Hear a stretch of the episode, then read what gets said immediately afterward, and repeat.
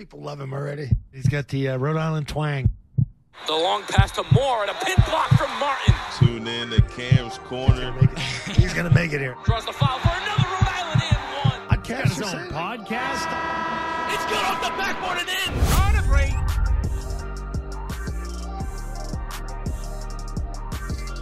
And we are back, guys. Welcome back to another episode of Cam's Corner, Season 3, Episode 22, Episode 90, just 10 more away from 100. But today, joining me, Brown University and UConn alum and a member of the 2023 MLB Draft, selected by the Boston Red Sox left handed pitcher, Zach Fogell. Zach, again, thank you so much for joining me. Yeah, thanks for having me, man.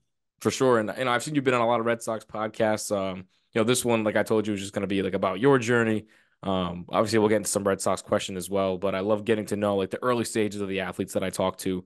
Um, you know, where the passion for the game stems from and everything like that. So for you, born in Providence, Rhode Island, grew up in Cumberland, um, you know, your youth days, what did it look like playing ball in Cumberland? And, you know, when did you start to fall in love with the game? Yeah, so Cumberland's a, a very big baseball town. Uh, I think that was kind of inbred in me from a young age. Uh, it's actually funny. I got started into baseball. Uh, I got forced to by my mom because originally I didn't want to play because I didn't get on my butt all my buddies' teams. So I was like, oh, I don't want to play on a team by myself. Uh, but my mom forced me to play. I was like, all right.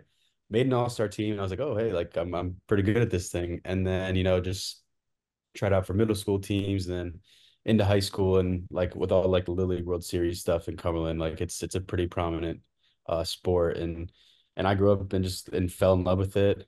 Uh fell in love with uh pitching especially miss hitting for sure, but those are those are definitely back in my days. Yeah, you talked about making like all star teams, and of course, it's not only being a pitcher when at that age, but you know, when did you realize you wanted to stick with pitching? Um, you know, early on in your career.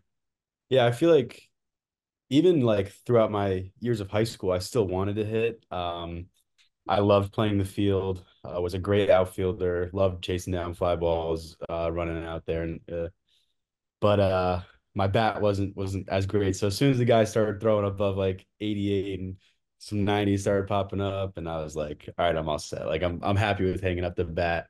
Um, but like hitting hitting's a lot of fun. It's definitely very frustrating. Um, pitching's the same way, obviously, but hitting baseball is a game of failure, you know. So hitting, you say you failed seven times out of ten, you're a Hall of Famer, you know. So hitting's frustrating, and I'm very hard on myself. So giving up hitting was wasn't that good, but I knew that's why pitching was for me. Uh, I was getting the most looks from it from colleges. I'm a lefty, so that's got a little bit of extra taste in there.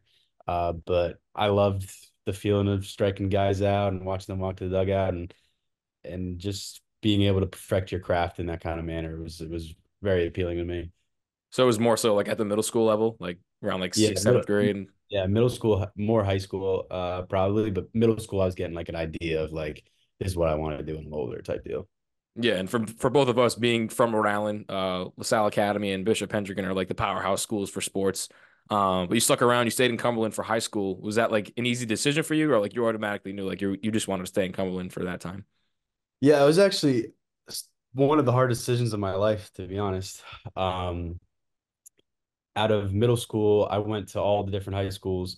Uh, well, I didn't go to Hendricken, but I went to LaSalle, Bishop Feehan, uh, and then maybe Moses Brown for like a visit thing, but that wasn't re- so. It was either Bishop Feehan or LaSalle, and then Cumberland, obviously, were my three choices out of middle school. And I decided on either LaSalle or Cumberland, and then I was like, all right, I just want to go to Cumberland. Didn't take the entrance exam or anything. And then all of a sudden in the mail, uh, I got an acceptance letter, and I was like, oh crap, now I have to rethink this whole decision. And then I was like, you know what? I want to go to LaSalle. Like this seems like a great opportunity. And then the night my mom had to submit the direct deposit, I was like crying to her. I was like, I don't want to go to LaSalle. Like I, I want to be with all my friends and stuff. So uh decided to stay in the hometown. I think that was a really good decision. I met some great people. Uh coaching staff at, at uh Cumberland was awesome. Uh and some lifelong friends from sure. Yeah, and everything happens for a reason. I mean, look at the position you're in now with the Red Sox, and uh, your career is just getting started in the MLB. So, um, like we talked about, realizing that jump from like middle school, high school, you know, realizing obviously pitching is going to be like your priority. Um, just talk about like improving as a pitcher. You know, a lot of different positions obviously require different workouts and things like that. Just talk about like, your routine on like a day to day basis and what it was like in high school too, like improving every Yeah. day. Yeah, the improving was really big because pitching is like when you're young, you're not that strong. Everyone throws slow. Like there's a couple guys that throw a little bit harder, but like in middle school, everyone's like 70 to like 75, I'd say is like a really good velo in, at that age. So like getting from there to high school, I graduated throwing like 88 or something like that. So like that big jump is really hard to navigate, I feel like for a lot of kids, because you're getting a lot stronger and you're using all these muscles that you didn't end up using. So that's where a lot of people get injured and stuff. Uh, I was very uh, thankful that I had a, a baseball coach on a summer program, Coach Idris, who was super knowledgeable with like throwing programs and strength stuff. So he got me this uh, to go to this strength facility called Cressy Sports Performance, which is like super famous baseball uh, workouts, and that got me really knowledgeable uh, about how the body moves and like what muscles I need to work on to throw harder and stuff. So I was very thankful for him and all the stuff he showed me to like get my body ready and and stuff like that. But like I said, like without that, it's super easy for kids to get injured these days because that's like when you make that jump and you get stronger and your velo starts increasing, that's when you put more stress on your arm and stuff. So that was very uh cool for me to experience. And then just with the routine is in high school, it's a lot different because most kids still hit. So you you got to still play the field and stuff. Uh, so that's like a lot of days where your arms hanging, not feeling great because you just threw 80 pitches on a Friday, and then the Saturday game you got to go play the outfield or first base or shortstop. So like that's a thing kids have to deal with in high school. But then now is is pretty easy for me. I kind of know my routine based on the days that I'm throwing. For example, like this week I threw in the game uh two days ago, and then I know I have a live BP on Friday. So like I can kind of tailor my schedule around that. I know when my recovery days or like light throwing days are going to be, and then I know when I'm going to try to step on the gas pedal a little bit. Yeah, for sure. And you talked about one of your coaches being like a role model for you too during that high school process, and um, wanted to know like outside of him, like who are some other role models like throughout the process that saw potential in you like at a young age.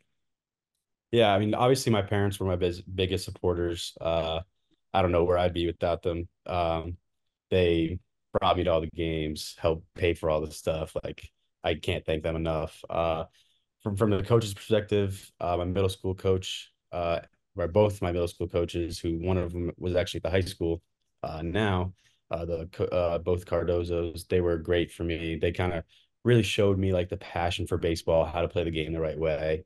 Um, and then going into high school, we had a great coach, uh, Coach Tukin, and then Coach Jared was underneath him, uh, Cardozo.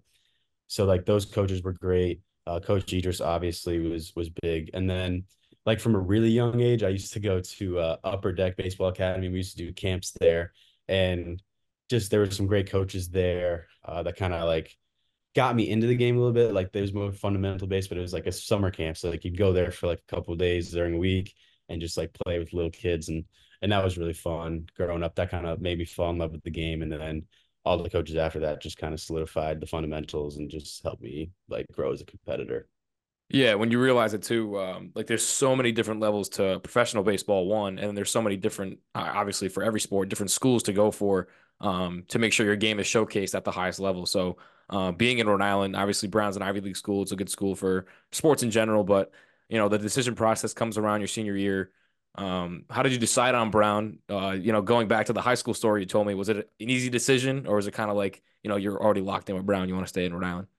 Yeah, so Brown was kind of the first school that offered me my junior year. I went on a visit. Uh, it was a beautiful campus, uh, beautiful field. Uh, had some good talks with the coaches, and I think it was just the idea of an Ivy League school. Like I was on this, I was a pretty smart kid. Uh, didn't love school too much, but uh, got some pretty good grades. So I was like, ah, like an Ivy League is just a really good degree. My mom loved it. Uh, the idea, like I honestly at high school level, I didn't really understand the like the level of that degree and like what it would mean for my future. Uh, I just like knew it was like a fancy school to kind of, um, but I jumped on the opportunity. I mean, it's an Ivy League degree is something I couldn't really pass up on.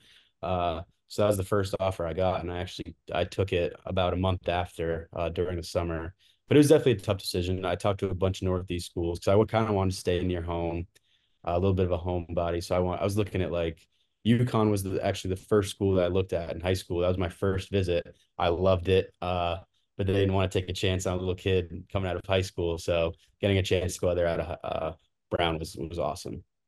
Yeah, and and similar to that question too, um, you know, with staying with Brown and staying in Rhode Island, uh, we talked about at the high school level, talking about like your, you know, improvement process, the routines and things like that. How did you work your way up the depth chart, you know, each year with Brown? You know, for myself, being able to cover Division One baseball, obviously rosters and at the professional level too, they hold a lot of pitchers, of course. But um, you know, what was the hardest part of the process for you to get reps and um, make sure you're getting the the opportunities you deserved?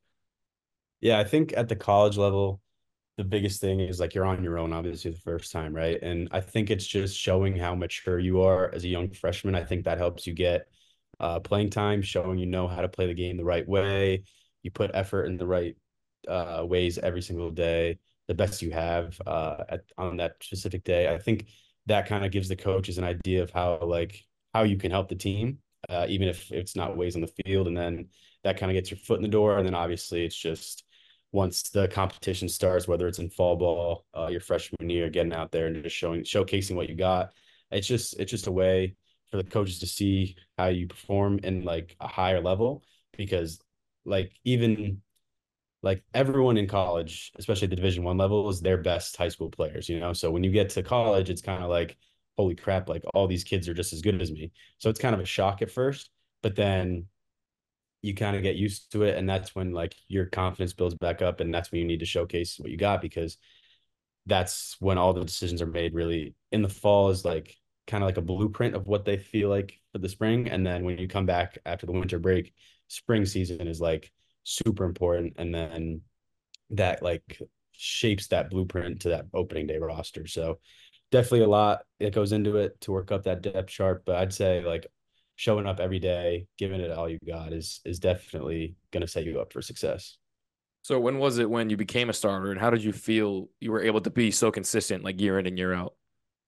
Yeah, so for me is kind of it's a little bit different because my freshman year I was a bullpen arm. I got the most innings as a freshman, so that was really cool for me just to kind of get some some borderline experience. And then my sophomore year was the first year of COVID, and then my junior year, the Ivy League banged the next season, so that kind of stunk. So I didn't have my sophomore or junior year, and then my senior year, I was a starter. So that was kind of tough because I didn't really have that like midweek experience like a sophomore junior would get to kind of get thrown in the mix but not have that like super heavy role. I went from a little freshman who like got like 25 innings or something, maybe like a couple meaningful innings to Friday guy senior night or, or the first year of the senior season. So that was kind of a learning curve for me, getting that routine back in. Um, struggled a little bit at the beginning, but then kind of found my groove at the end, which was nice. It was also I also got uh, Tommy John surgery in 2019, right before COVID. So I was also coming off an injury, so a lot of learning curves over over those uh, two and a half years of not playing baseball, and then that's that senior year I started needed like I said needed to get the routine, and then kind of fell in from there. And then when going into UConn, I went back to the pen, uh, coming off another injury, and then I kind of fell in love with being in the bullpen again, high leverage situations, one run game, kind of got to shut the door and and I I loved it, and I I still do it today. So. Yeah, I was gonna ask you like, what do you think the hardest part of the, the that process was? But you know, having two years yeah. taken under your belt, and then the Tommy John surgery, obviously that's probably like the biggest thing. But you're granted another year, regardless, because of the COVID year. Um, you make that transfer to UConn, and that was, like you said, one of the schools or the first school that you wanted to, or you seeked interest in, you wanted to go to. Um, you know, just run me through that process and how that worked. Yeah, so it was funny so it's your senior fall is normally when you enter the transfer portal. Uh, so I entered the portal because Ivy League you can't do grad years there. So like there was no way I could play a fifth year at Brown. Uh, so I knew that was going to be what I needed to do. So I entered the transfer portal. Uh, my Brown coaches were super helpful in the process, helping me like reach out to schools and stuff. But actually, the the day after I entered the portal, uh, Coach Mack, the UConn pitching coach, reached out to me uh, and, uh, and he was like, Hey, like saw you're in the portal, like any interest coming down for a visit. I was like, of course, like I loved UConn from the beginning. Um, so I went and took a visit. I visited some other schools, uh, great schools, but just nothing compared to the UConn facilities. And I was, I committed a week later, uh, to do my grad school there. And, and it was the best decision of my life by far. Yeah, senior year at Brown, you killed it, and then of course UConn described you as one of their go-to arms. You know, one point eight nine ERA, if I'm reading that correctly. Struck out sixty batters, twenty three walks, uh, with twenty three walks. Um, first team All Big East. You know, what do those accolades mean to you at the end of the day? You know, um, yeah, I, with all that, all the adversity you had to fight through. I think it just shows like don't give up. Like I know it sounds a little cheesy and corny, but like there were so many days where I was down in the dumps, whether it was when I was injured or not playing well, coming off the injury, and, and you know I was just always trying to get a little bit better every day, and I just kind of put my foot down and tried to put one foot in front of the other and, and got through it, and then. Uh, at UConn, I was super blessed because I had a athletic trainer, Katie Dan, who was so so good to me, and and uh, really helped me strengthen some areas where I was I was deficient in. I was kind of causing some of the injuries that I was getting.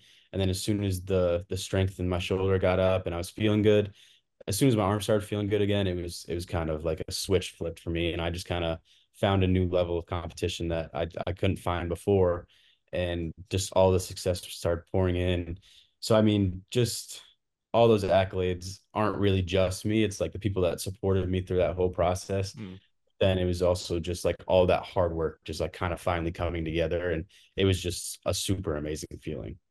For sure and not having the traditional path of, uh, of a college athlete again we talked about the adversity and um, but bouncing back having all those accolades that we talked about what do you think your most memorable college baseball story is?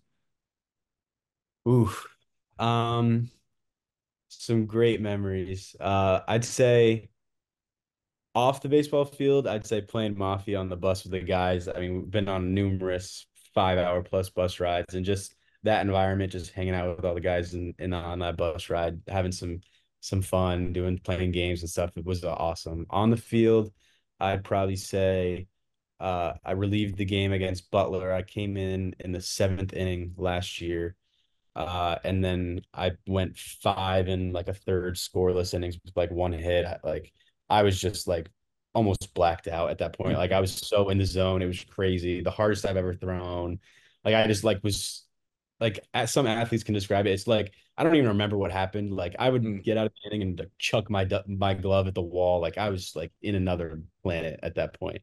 But it was just the most fun I've ever had on a baseball field. And like that's the funny thing. It's like an athlete, you kind of chase that feeling again. So mm. like you kind of visualize that every time you go out before another performance. And and it's just a memory that I'll probably have for the rest of my life. Yeah, you talk about off the field as well, and um, mm-hmm. probably your favorite game you've pitched in. What's the worst game you think you've pitched in, like performance wise? Yeah, uh, my senior year at Brown, I pitched against Gardner Webb, and I, I like had a foot injury or something, like a like a little stress fracture in my foot, and I was trying to like push through it, and I just could not throw a strike. I think I had like six walks in an inning. I was like getting blessed. I got like a double play ball to like get out of an inning, and then I tried to go back out there and just couldn't find it. I think I like I think my final line was like 1.2 innings with like six walks and four runs. I was just like it was the most frustrating day ever. and that's the thing, like I was talking about earlier with the highs and lows, and it's just baseball is such a sport of failure that you kind of just gotta chalk it up learn what from your mistakes and just like get back into it the next day. And hitting's obviously a lot harder than pitching because you got to do it in the same game. Whereas pitching, you got a little bit of time to reflect. But yeah, that was that was a tough game for sure. Definitely, and um, you know, your final year of baseball, like we talked about at UConn, uh, the college level is over. You declare for the draft. Um, I actually covered uh, this year's draft. Um, I was working at Channel 12 in East Providence, um, and Alex Clemmey, uh, Hendricken alum, got drafted yeah. to the Cleveland Guardians in the second round. Um, we were able to go to his house. So um, I was coming from one of my other jobs, so I met uh, the reporter that I was with, and mm. they had to go to a different um, event. They had to go somewhere else. So they're like, "Cam, can you stay at Clemmey's house?" And I'm like, "I don't know any of these people. It's like I just met this kid. Like it was, it was. I was like, yeah, this is insane. This kid's about to get drafted in the second round of the of the draft, and I'll stay." So, um, you know, I'm just sitting in the corner of the room all this stuff's happening, and obviously like it was a long day because uh, it was the second round, but um, you know, I'm sitting there with my phone. I have to get a video for the news. Like I have to get all this stuff on, and then I have to interview him afterwards. He ended up coming on the podcast. Great kid, but um, you know, for you, like I saw the whole draft process for him, like what it was like that day, um, leading up to it. You know, we we spent like the whole day with him, basically that other half of the day. Um, just for you, you know, what was it like? Um, just preparation wise, you know, knowing that you were going to declare and knowing that this could be a possibility. Yeah, I mean the pressure preparation going into the draft is a lot of a lot of phone calls with your agent, um, and then relaying phone calls from him to from teams, and then getting like these questionnaires they give you. Mm-hmm. Uh, MLB does it. They have like this website. It's like prospects. Uh, I'll get these questionnaires on, and teams send them. It's like pretty random questions about like general history, health history, family stuff, and then like some weird questions at the end. Um, and then you got to do those. Uh, you have some phone calls. So you you don't really know what's going to happen on draft day. Like you have a general idea of like what range you're going in, but if if someone tells you they know what's going on in the draft, they're completely lying to you because it's the most stressful day of everyone's mm-hmm. lives. I feel like, and for me, it was super stressful because I knew I was that day three guy that last day from rounds ten through twenty. Um, so I didn't know. I I had a good chance. I felt like of, of getting picked, but there was still that kind of cloud of in my mind of holy crap, like I might not get picked. So it was definitely up and down day, super stressful, but ended up being one of the best days of my life for sure. Yeah. So you found out. I mean, obviously, the, the first day your name wasn't called. Was that when you found out you weren't going to get picked, or was your agent kind of like in your ear, like, "All right, it's not going to happen today, but it will happen." Like it. Yeah. It's a possibility. Yeah. So for me, since I was a fifth year grad guy, um, I definitely wasn't going on day one. Um, usually day one is like super young stars who are already playing at a super high level that are just like the best players in the country that time. Um, and then kind of seniors and fifth year grad students, they're kind of later in the draft um, because they don't have as much leverage. And like what I mean by leverage is like uh, a senior in high school or a junior in college, they have leverage because they can say to the MLB, hey, if you don't give me a lot of money, like I'm just going to go to college or I'm going to play my last year. So they have that kind of statement. Whereas me, as a guy with one year left of potential college, I was like, no, I'm going to jump at this bit. So like that's how like kind of like the draft uh, levels work. So like the day one guys, which is like rounds one and two, like the super high talented young guys, and then day two is uh, three through ten, who are still super high talented guys, uh, younger, some older guys that are just playing out of their mind, and then ten through twenty is kind of like the older guys that teams know they can grab later on. Um, because they don't have as that much leverage that I was talking about. So I knew I was going to be that that last day and I know I knew that for like a um, couple weeks I'd say before the draft. So draft the day one and two of the draft I kind of was watching, but more just for like to see like how it works rather than to hear my name called. I knew that day three was was going to be my day. Yeah, then that day finally rolls around, and you said like the anticipation is still there because like the later rounds are coming, the picks are coming in. You're like, oh, I might not even hear my name, but you get that call from the Sox. Like, what was that? What was that feeling like? It was it was honestly the most surreal moment in my life. I feel like it was, I mean, obviously a dream come true playing for your hometown team. Um, and for me, I actually got the phone call from my ex college teammate, uh, Mark Slouth, who I played with at Brown and now is a scout in the Red Sox department. Uh, so getting the call from him just made it even better. I mean, hearing those words come out of his mouth, like you want to be a Red Sox, was just, I instantly was just like, oh my God, this is actually happening. And then seeing my name on the TV was just, is a dream come true, like I said. But um, that whole process went from the worst day of my life to the best day of my life. Kind of gave up, and then the phone call came, and I was like, oh, and just like the weight, just the world lifted off my shoulders. It was awesome. Yeah, you talk about like those those cheesy quotes, but I mean, you really gotta do trust the process because like it's all about patience and uh, seeing how everything unveils. Because being at Clemmey's house, like that whole process was tough for him. Obviously, it was in the second round, so like, uh, yeah, I don't know if he knew he was gonna go on the first day, but um, you know, he's he's he's been like at MLB prospect camps and all that kind of stuff, so he kind of had an idea. Um, but it was it was it was crazy because like he didn't know like he wasn't getting calls and the, the picks are coming in and in. And the day's almost over. It's like eleven o'clock at night. Um, yep. but like we go back to that, like trusting that process. That was back in July. Um, you know, how's it been so far these last few months? Have you had your welcome to the MLB moment yet? You know, when you realize you're a part of the Red Sox, like what was has anything happened like that yet? Yeah, so I actually had my welcome to the MLB moment last Sunday or this past Sunday actually. So uh, I got the opportunity to get invited to a big league spring training game, uh, which is just like an opportunity for minor leaguers to go up uh, and showcase what they got and be like in the bullpen for the games. So I, I go I get the call up to go to the big league spring game at the Braves facility in Venice, Florida. Um, and I'm on the bus ride there, and I'm just like looking at the Braves Instagram. I just I was just scrolling my phone, and I see the lineup for today's game, and it's all their starters: Ronald Acuna Jr., Ozzie Albies, Matt Olson, Marcell Ozuna. And I'm like, holy crap! Like I'm playing against these guys, and we get to the field, I play catch, whatever. Um, and then they do intros. So they do the starting lineups for the Red Sox, and the bullpen and the bench players come out. And then I'm I'm out there on the third base line, and they start doing the Braves introductions. And I they I hear Ronald Acuna Jr. over the the speaker, and he walks out in the field, and I'm realized I'm standing on the same field as him. I'm like, this is real. Like, holy crap, I'm on the same field as Ronald Acuna Jr. So like that was just a super surreal moment. Um, still haven't faced uh and Ron, I didn't get to face in that game. Uh, but just like realizing that I'm on the same like field and and this on the same like almost the same level as him was just super surreal. Yeah, we talked about the like the routine in high school, uh, the routine in, in the college level. Has anything like really changed? Like, what's the workload been uh, since becoming a Red Sox? Yeah, it's definitely a super high workload, uh, baseball wise, because that's all we do. Um, lots of throwing, uh, super analytical at the professional level, where I didn't get that at the college level. College level is kind of like you got what you got, throw strikes, get outs, win ball games. Like that's kind of how college works.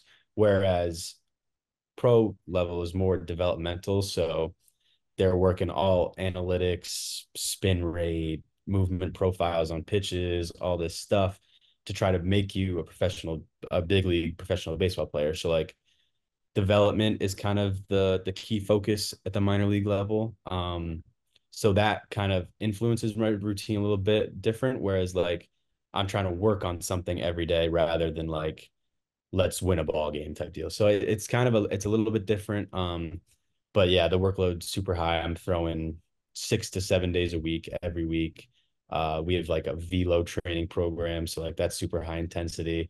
Arms definitely hanging a lot of days of the week, but I uh, always gotta ramp it up quick in in spring training to get ready for that long season. Yeah, do you think development has been like the biggest difference you've seen so far? Oh yeah, I mean, there's you always compete every day, uh, and like that's the whole thing of spring training, the minor leagues is you're competing with yourself and all those other players to try to make it on a big league roster. So like that's kind of the process you got to have and the mindset you got to have that you got to get better every day or else you kind of fall behind a little bit. Um, but yeah, I mean, just that focus on development rather than kind of winning right in that moment is is, is something to get used to because it's it's a little bit less competitive in some aspects, but at the same time, like everyone wants to be the best player that they can be, so that kind of like promotes some, some competitive nature as well. Definitely, and and before we talked about the the draft questions, um, I mean, you mentioned a lot that you were a Red Sox fan growing up since a kid, like a big fan. And uh, that first day on the job, you know, you're you're drafted, all that stuff's taken care of. Uh, your first day, did your kind of like did your childhood really like flash before your eyes, and you're like, wow, like I'm a part of the Boston Red Sox? Yeah, I think that kind of moment where I was like, holy, holy crap, in my head about the Red Sox was not when I got on there at the the complex the first time last summer, but this spring when I got here and I realized I was in the same dugout as Alex Cora and Jason Varitek because I grew up watching Jason Varitek. I mean, those that 2004 World Series, 2007 World Series, like he was the captain of those teams. Like he's my brother's favorite player. So like being able to see him, like fist bump him, tell him telling me I threw good in the game, it was like surreal hearing him talk. Um, so I think that was kind of like my holy crap, I'm on the Red Sox moment. Um, but it's uh, every day. I mean, I see Rafael Devers, Triston Casas, Brayan Bello pitched in that Braves game that I threw. So like just seeing them every day is is it just shows how blessed I am to to do the life I'm living right now and and the opportunity that I have uh, to to work to, for this to be my work every day. Yeah, for sure. And, and for somebody like me and uh, people that reach out and they want to talk to you and, and interview you, what's that media attention been like uh, since draft night? Yeah, I mean it's it's definitely increased a little bit. Um, get like the Red Sox podcasts and stuff mm-hmm. like that. But I love doing like guys from back home, like you, uh, some some uh, reporters, Uh because uh, I mean it's for like I kind of want to broadcast my story just for little kids to to hear, be able to like listen to, and this is like a different side of me that most people don't get to see. So just like being able to talk about my experiences for people to learn on is is I think is super awesome, and I take this opportunity every time I can get. Yeah, for sure. And coming from the smallest state in Rhode Island, um, you know, obviously we talked about Alex Clemmey, but someone like Nick Raposo is from Johnson, like myself. Um, went to a Division three school, but is still making a name for himself in the MLB. So like nothing is impossible. Again, seeing your guys' journey, it's, it's super surreal. Um, even for myself, not being an athlete, but being in the sports media realm, um, you know, makes it. I want to be like that next person up too to be able to make it to the big league, so to speak. But um, for like the kids, like you said, watching or anybody who's watching, what's like your um one your word of advice to those those people watching and like your future goals like what's your end game like your end goal as a professional athlete? Yeah so i'll start with that. Uh end goal as a professional athlete is obviously being able to step on fenway uh in the big leagues. I mean that's been a dream for since i can remember that's being my first dream. Uh so being able to live out that childhood dream would be amazing. Uh putting on that uniform walking out and hearing all those fans scream would would be a dream come true for sure um, and then a piece of advice I'd give to a little kid or anyone watching this is just put like put in small steps every single day. Like it's it's like we talked about earlier, it's a long journey, it's a long process, and you just got to trust the work you're putting in. Like if if you're doing what you need to be doing, you're gonna have success in this sport or any sport um, that you're looking to progress in. And if you if you have that mindset every day of just doing the little things, uh, and it and it doesn't have to be you know, as in baseball sense, it doesn't have to be trying to throw as hard as you can every day. You know, you got to be smart, whether it's, you know, watching an MLB game and just learning or just like getting a little, a little workout and stuff like that. Just, just little things that helps you get to be a better player every day. And you're going to just build that routine, build that confidence, and you're going to have success in anything you do. Yeah, most definitely. And I, I wish you the best of luck in, in your career. I know this is the early stages of it, the very first stages of your career. So I wish you luck in everything um, that comes your way. I appreciate you for hopping on Cam's Corner. And the million dollar question I always ask every guest at the end is, what'd you think of Cam's Corner? I thought it was great. I mean, this is a great podcast. Uh, definitely, definitely love helping out the local guys, and I think you guys should all keep listening to all these podcasts for sure. I appreciate it, Zach. This is thank you for making this episode 90. We're 10 away from 100. So uh, if you're listening on YouTube, watching on YouTube, Apple Podcasts, Spotify, all that stuff, keep tuning in at Cam's One Corner on all social media platforms. And we'll see you guys in the next episode of Cam's Corner.